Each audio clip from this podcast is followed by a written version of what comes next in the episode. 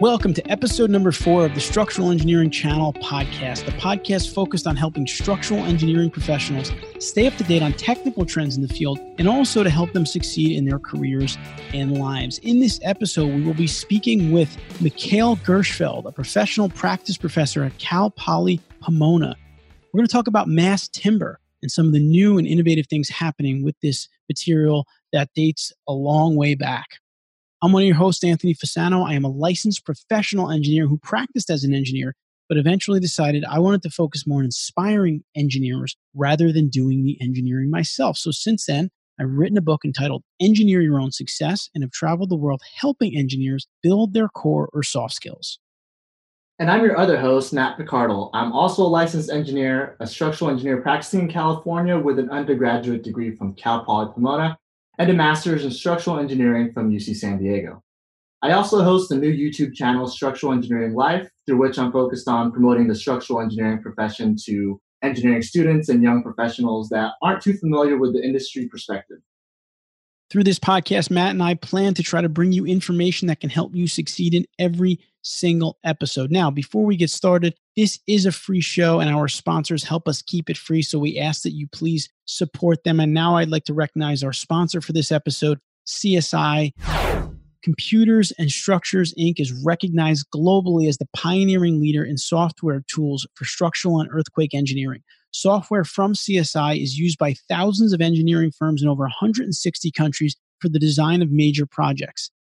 CSI's software is backed by more than four decades of research and development, making it the trusted choice of sophisticated design professionals everywhere. Listen up later in this episode where I will tell you more about their great software packages and how they can help you. We'd also like to give a shout out to the Structural Engineering Institute of ASCE, which did inspire Matt and I. Actually, that's where Matt and I met at their Congress and where we talked about starting this podcast. SEI is a dynamic community of more than 30,000 members from around the world, advancing and serving structural engineering while influencing change on broader issues that shape the entire civil engineering community. Gain technical, professional, and leadership experience by participating in your local SEI chapter or graduate student chapter at an SEI conference or through an SEI committee effort. Now, here are a few SEI events coming up where you can learn from the experts there's the iconic Global Structures event in Dubai, the United Arab Emirates, September 29th and 30th, 2019. The registration deadline for that is September 3rd. Structures Congress, April 5th through 8th, 2020 in St. Louis, Missouri. Apply for student or young professional scholarship by January 3rd. And the Electrical Transmission and Substation Structures Conference, September 19th through 23rd, 2021 in Orlando, Florida. You can check all that out on the ASCE website. You can really just Google ASCE SEI to find all of that information. All right, so for this episode, as I mentioned earlier, we have Mikhail Gershfeld. He's going to talk about wood, and it's an interesting topic. He really dove into it deep, and he was Matt's professor at school. So I'm actually going to kick it over to Matt and let him introduce his former professor. Yeah, it was really cool to to reach out to him, and and I know he's always going on wood. I mean, that's his thing, wood, and it was great to see how passionate he is. But to get into the intro, Mikhail Gershfeld, SE is a professional practice professor at Cal Poly Pomona. He has over 30 years of experience of design, education, and management experience. His present interest is in design of wood structures, and his efforts are focused on making it an integral part of civil engineering education. He's presently the chair of the Wood Education Institute, a startup organization developing online educational modules related to design of wood structures for undergraduate, graduate, and continuing education programs. Mikhail also served as the chair of the ASCE Wood Education Committee. He has also divested from all business activities and is devoting his time to teaching. This is his passion and what he loves doing. So let's jump right in.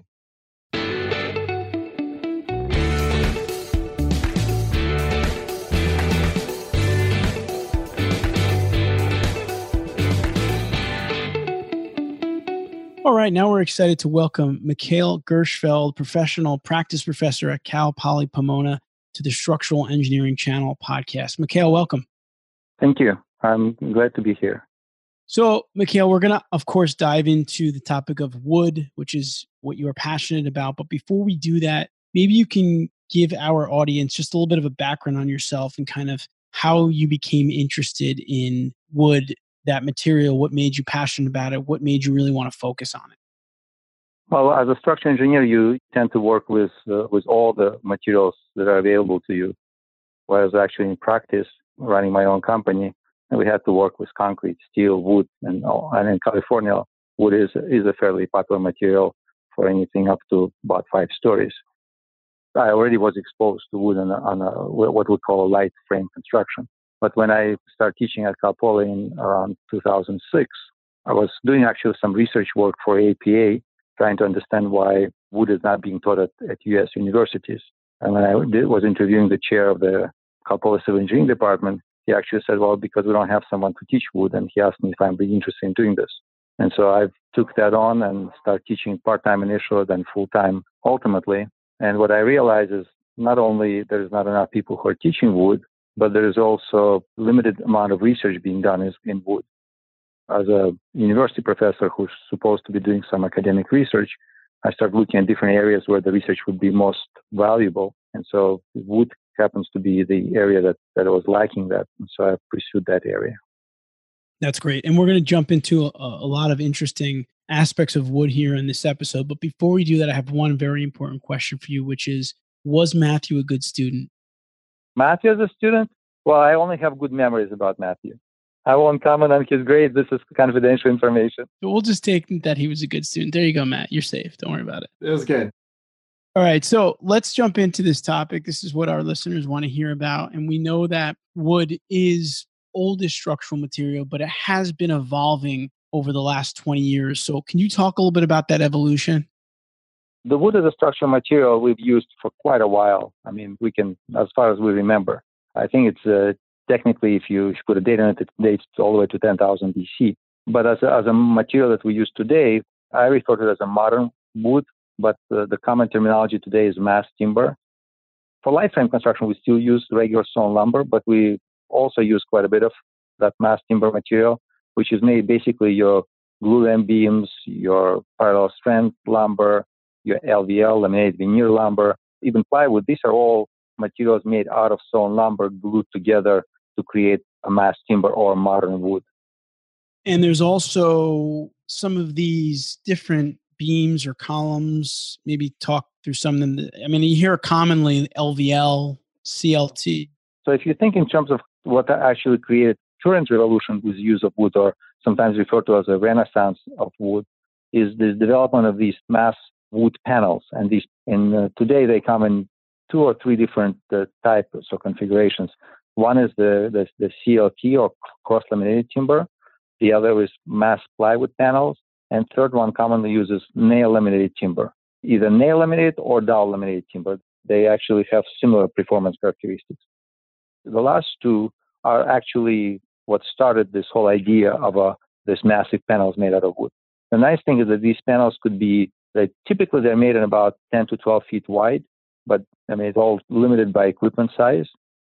In length, they're typically, I think in the United States, the longest you can get today is about 42 feet, but in other countries, you can get them even longer. And it, they're also limited just by the size of equipment you're using. But these panels can be used as your wall panels, as your floor panels, as your roof panels.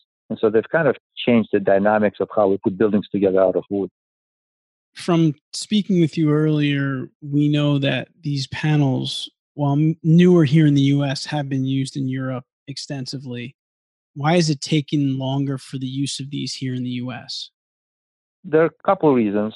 One is uh, we are pretty happy with what we have. And we generally in construction is moving at a much slower speed than most of the other industries. If you look in terms of the progress of construction, we have very rigid code systems. We have rigid approval processes. So any kind of innovation takes a very long time to implement. We've tried over the last couple of decades to kind of find ways and relax things a little bit so innovations becomes more possible. And so I think Europe is probably set up better to accommodate innovations than the United States right now, in construction at least. Probably the other reason is our codes also limit the height that we can use for wood. And so it's the process, even with today, after 20 years of this material being used in Europe, still it's going to take us probably another five years before this material become a material in our construction.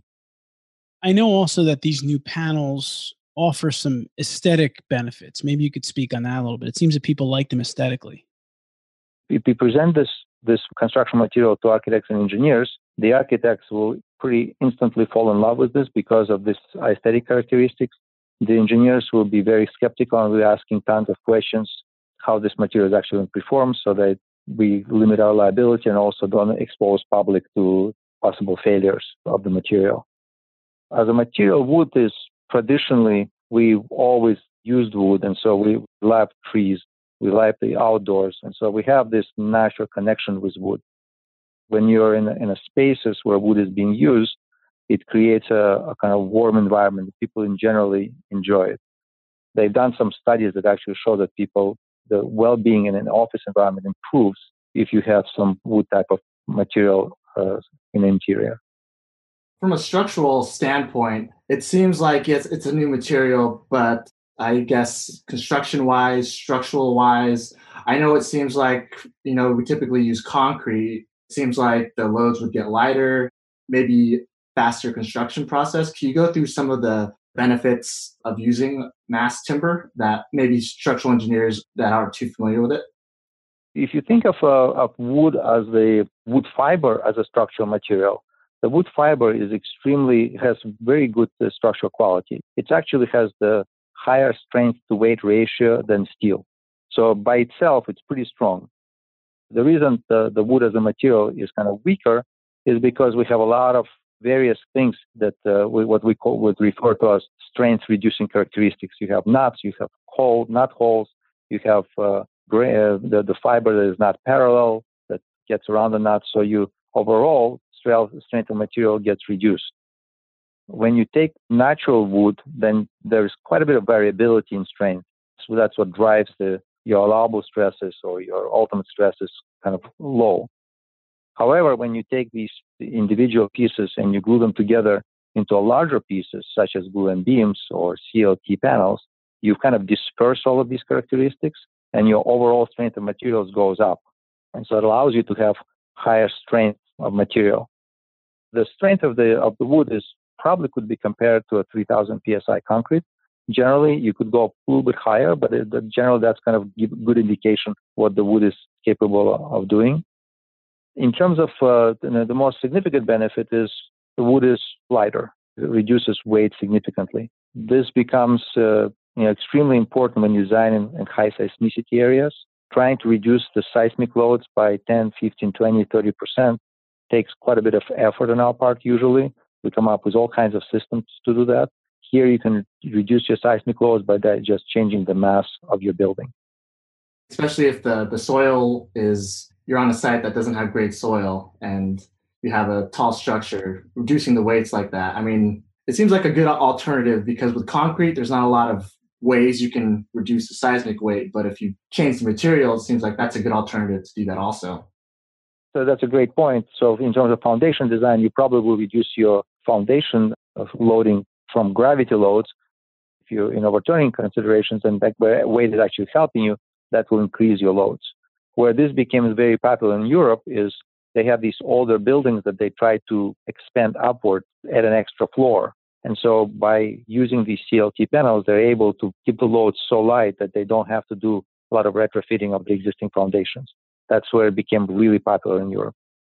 And what about the sustainability of wood? I know there's a lot of environmental benefits. Could you talk about that? We often refer to materials as uh, we often refer to sustainable construction. I think we should really distinguish between sustainable and recyclable. I mean, you can be sustainable by recycling your material, or you can be sustainable by recreating your materials.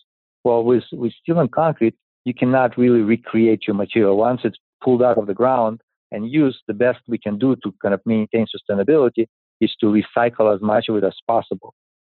Once we deplete our resources of steel or concrete or rock or sand, then we are done. With timber, they're like regular crops. If we properly manage it, we can actually grow our trees, collect them, you know, in 25, 30 years, uh, use them to create building materials, and then grow a new set of trees for the next generation to use. The nice thing about growing trees is they actually have this amazing mechanism of pulling carbon CO2 out of the atmosphere and converting it to oxygen, which is exactly what we want to be able to do to reduce our green gas effects. And so if we're able to do this while creating this construction material, and then instead of destroying it, we pull it off the uh, forest and create structural material and then store it in our buildings, then we've just solved a major problem. So building out of wood, it kind of just becomes a re- renewable resource because it produces uh, or stores CO2 and produces oxygen. And it's like you're saying, it, I mean, if we run out of trees, it's pretty much like a crop. So it is kind of like, you know, wood, but there are, I think the main concern with people going with wood is what about the fire resistance? You know, you think of a forest and it burns down. How did the testing go with the fire resistance on, on mass timber? And is that a concern? Well, the fire resistance comes up as probably the first question people ask about using wood for construction. And it's a valid question because we historically, we've seen a lot of fires in San Francisco, in Chicago, where wood structures have basically the whole cities were burned down. A couple things we have to keep in mind. There's a difference between light frame construction and mass timber construction. There's also significant developments in fire protection technology that we have developed. We can protect material and the assemblies would have to meet certain fire ratings for buildings regardless of what you're using. So whether your roof assembly or floor assembly or wall assembly is made out of steel, concrete, or wood, they still have to meet the same fire ratings in order to be used for construction. Another thing to remember is probably that the same concerns we have with timber were also raised when we were building buildings with steel, because steel is not combustible material, but it is a meltable material. So when the temperature gets above certain level, the steel loses most of its strength, and a lot of failures of steel in a fire is not really reversible. With wood, it's interesting when you use mass timbers, they, as it starts uh, charring, it forms a char around wood and creates a protective insulating layer. So as long as we account for that charring and we can provide an extra dimensions to our structure and the, the wood can successfully withstand, even by today's code, we can withstand one hour fire rating. There's enough evidence that we can support two and three hours with this mass timber if properly protected. All right. So, Mikhail, I'm a structural engineer. You sold me. I want to start using more wood on my projects. What organizations out there can support me that can educate me? Can you mention some of the organizations that provide assistance or support? A couple of organizations in the United States that's going to be probably to you most helpful. One is the Woodworks, and they're very targeted. There's, if you are, have a real project that you want to work on, they're probably the best people to contact because they have local sales technical team to actually be able to come to your office and will be able to actually walk you through what's available, what research is available, what's possible with today's codes and technologies. That's kind of a hands-on design help. If you need to research some things and find out a little bit more about how certain things work and you want to jump in into depth, the TallWood Design Institute, which is a collaboration of uh, University of Oregon uh, Department of Architecture, and then also Oregon State University College of, of Engineering and College of Forestry. They formed this TallWood Design Institute where they actually uh, support industry applied research relating related to mass timber. And they're located in uh, University of Oregon is in Eugene, Oregon, and uh, Oregon State University is in Corvallis, Oregon and they're just completing this wonderful Emmerson laboratory, which is about 16,000 square feet testing facilities, where they'll be able to do all kinds of testing. They also get regular grants that they award based on the industry needs and what can best serve to moving this mass timber use forward. I would also recommend for engineers who are really interested is to attend couple conferences that deal with timber. One is the World Conference of Timber Engineering, which occurs every two years. It's an international conference and probably one of the largest conferences that specifically focuses on timber and timber design. The educators, the researchers, and professionals pretty much all over the world gather to present papers and to discuss the innovations in mass timber. There is also mass timber conference in Portland that's been, I think, if I remember correctly, it's been running now for four years, maybe on its fifth year. But it's a it's a little bit smaller conference, maybe 800 to 1200 attendees now. It started very small with 200 attendees. And it's uh, US based and it focuses on the latest developments in mass timber in the United States.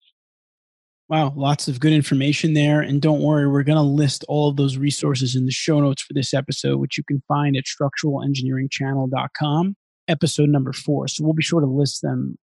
I'll just make one note. Uh, what, what's interesting is when you go to these international conference on timber, there is very limited representations from the United States. It would be nice to have a better U.S. representation there. Yeah, it is important because you know we're talking about how the U.S. is taking more time with some of these efforts than other countries. And that may be part of the reason because we're not getting involved in getting out there. So, with all that being said, there are some new code changes that are going to take effect in 2021 in regard to mass timber. Can you speak on some of the biggest changes that structural engineers should be aware of that are coming with this change? Well, the major changes have to do with buildings fire ratings. It, they basically, if you're using mass timber, they will allow you to build buildings up to 18 stories high. They're introducing three additional types of construction, the type 4 construction. And these three types of construction, they allow you to build between six to nine stories, where you allow to have mass timber exposed, nine to 12 stories, where you have to limited exposure of mass timber, and then 12 to 18 story, where I believe all the timber has to be covered. And mostly that's to get fire, higher fire ratings. This was pretty well vetted by, uh, I believe, CAL FIRE and building officials. And so I'm sure this is IBC. Uh, this is going to be an IBC code, but uh, all jurisdictions uh, and municipalities will have to do their own adoptions. And I suspect that not all of them will fully embrace what IBC is allowing, but I can uh, definitely see buildings anywhere between six to 12 stories uh, being allowed. This is probably the best place for mass timber to be used because we right now have a, an interesting gap between uh, light frame construction and concrete or steel construction. And that gap is between five, six stories to about 10, 12 stories, where economically the use of steel and concrete becomes not really feasible. In other words, it, for developers, it doesn't pencil out. So I think mass timber can offer some interesting solutions in that range of market. So those are some pretty impactful changes. So that'll be interesting. And just to state this, Professor, and you can reinforce this and talk on this, but there are a significant number of mass timber buildings that are already built that engineers and architects can refer to, correct? That's correct. There's uh, quite a few buildings built in Europe, New Zealand, Australia, and in Europe, uh, I should probably be more specific Austria, France, Germany, Switzerland, some of the Scandinavian countries, Norway specifically. There's also buildings in, in Canada that have been built using mass timber. And there are a number of buildings in the United States. They're not yet highly visible, but there is a, if somebody wants to, to search, they can go and search for T3 building in Minneapolis, Minnesota. That's probably one of the largest mass timber office buildings. Some of these buildings use, are all mass timber, both for vertical and lateral system. Some of them use la- vertical system mass timber, but the rest of the lateral system is typically either steel or concrete. An interesting case study, if everybody wants to, that, that is kind of available on, on the web, and you can do a little bit of research on that, is the Bullitt Center in Seattle, which is a, a building that has two stories of concrete and four stories of uh, wood with a braced frame lateral system. And so it kind of uses the best of all the materials. And I think this is where, where we can take advantage of this new developments and this new construction material. We could really start thinking where this material can work best. It doesn't mean that you're all the floors have to be out of wood. It doesn't mean that your roof has to be out of wood. If it's some buildings like um, student dormitories, in University of British Columbia, the 18-story building, they use steel for their roof. Primarily, they were trying to kind of be a little bit more uh, careful and want to make sure that if there's any moisture issues, that wood doesn't get affected. The first floor, they also build out of concrete to kind of keep the wood away from the ground. But the other floors, they're all made of wood. And the lateral system, they still use a concrete core shear walls.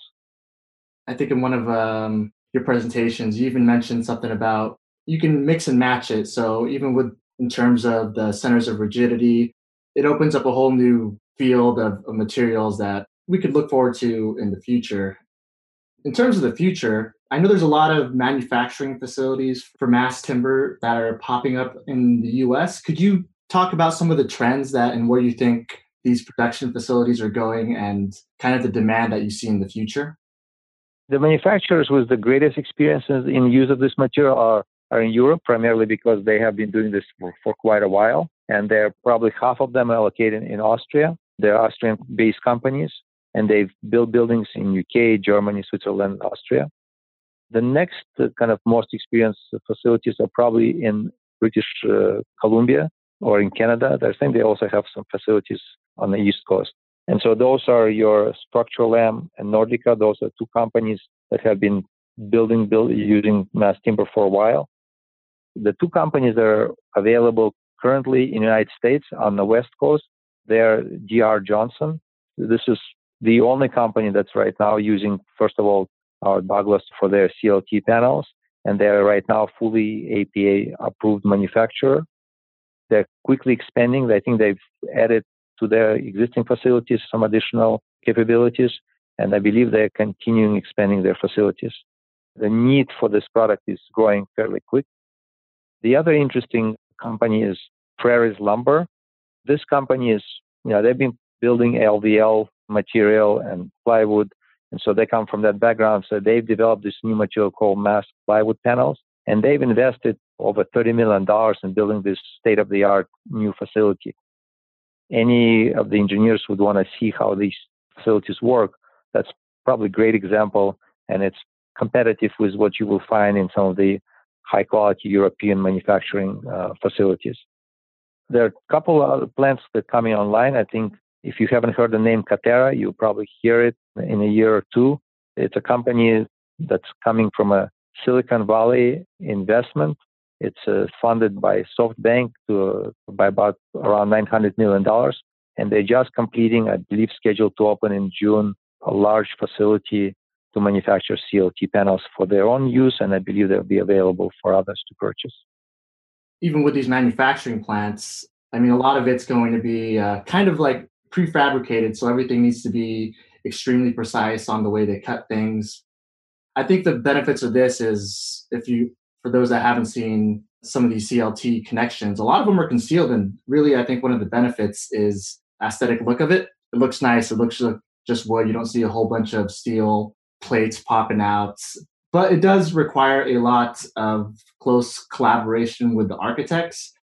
Can you expand upon, I guess, what the collaboration looks like between the architect and the engineer, especially with CLT and, and how that works in terms of collaboration?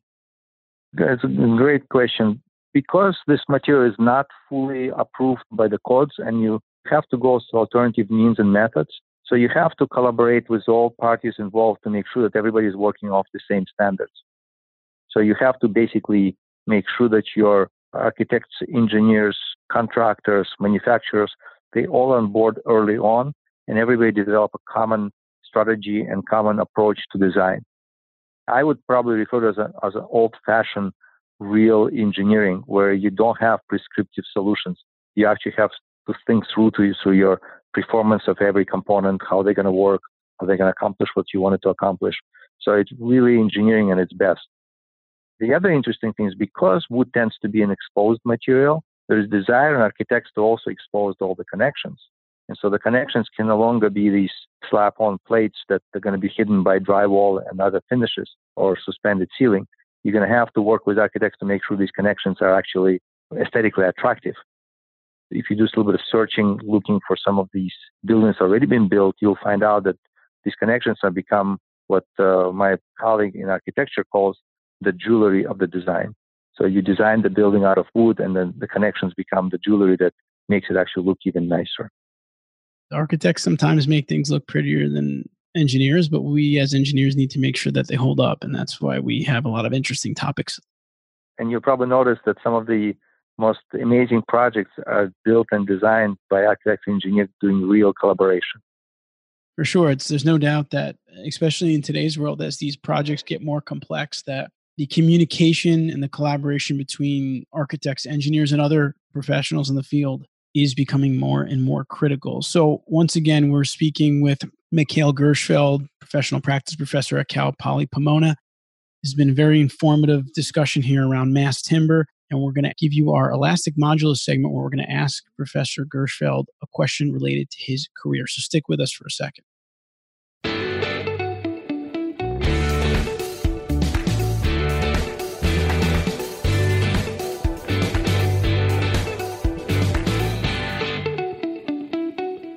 Now it's time for our elastic modulus segment of the show. The elastic modulus is a quantity that measures an object or substance's resistance to being deformed elastically when a stress is applied to it. In this segment of the show, we ask our guests about a difficult time in their career where they had to overcome a challenge of some sort, where maybe they bent but they didn't break and they ultimately learned from the situation. But before we dive into the elastic modulus segment, we do want to once again recognize our sponsor for this episode, CSI. CSI produces five primary software packages SAP 2000, CSI Bridge, ETABS, SAFE, and Perform 3D. Each of these programs offers unique capabilities and tools that are tailored to different types of structures and problems, allowing users to find just the right solution for their work. SAP 2000 is intended for use on civil structures such as dams, communication towers, stadiums, industrial plants, and buildings.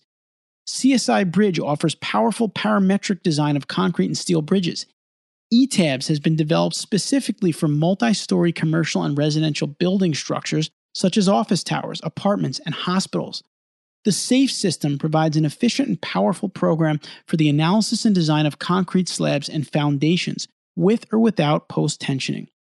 Perform 3D is a highly focused nonlinear tool offering powerful performance based design capabilities.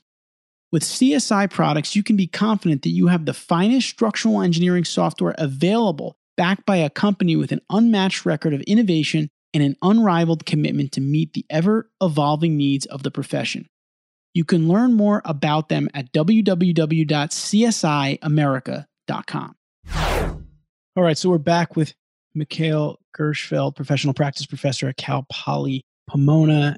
And Mikhail, in this Elastic Modulus segment, we want to ask you our careers have a lot of ups and downs. We learn things.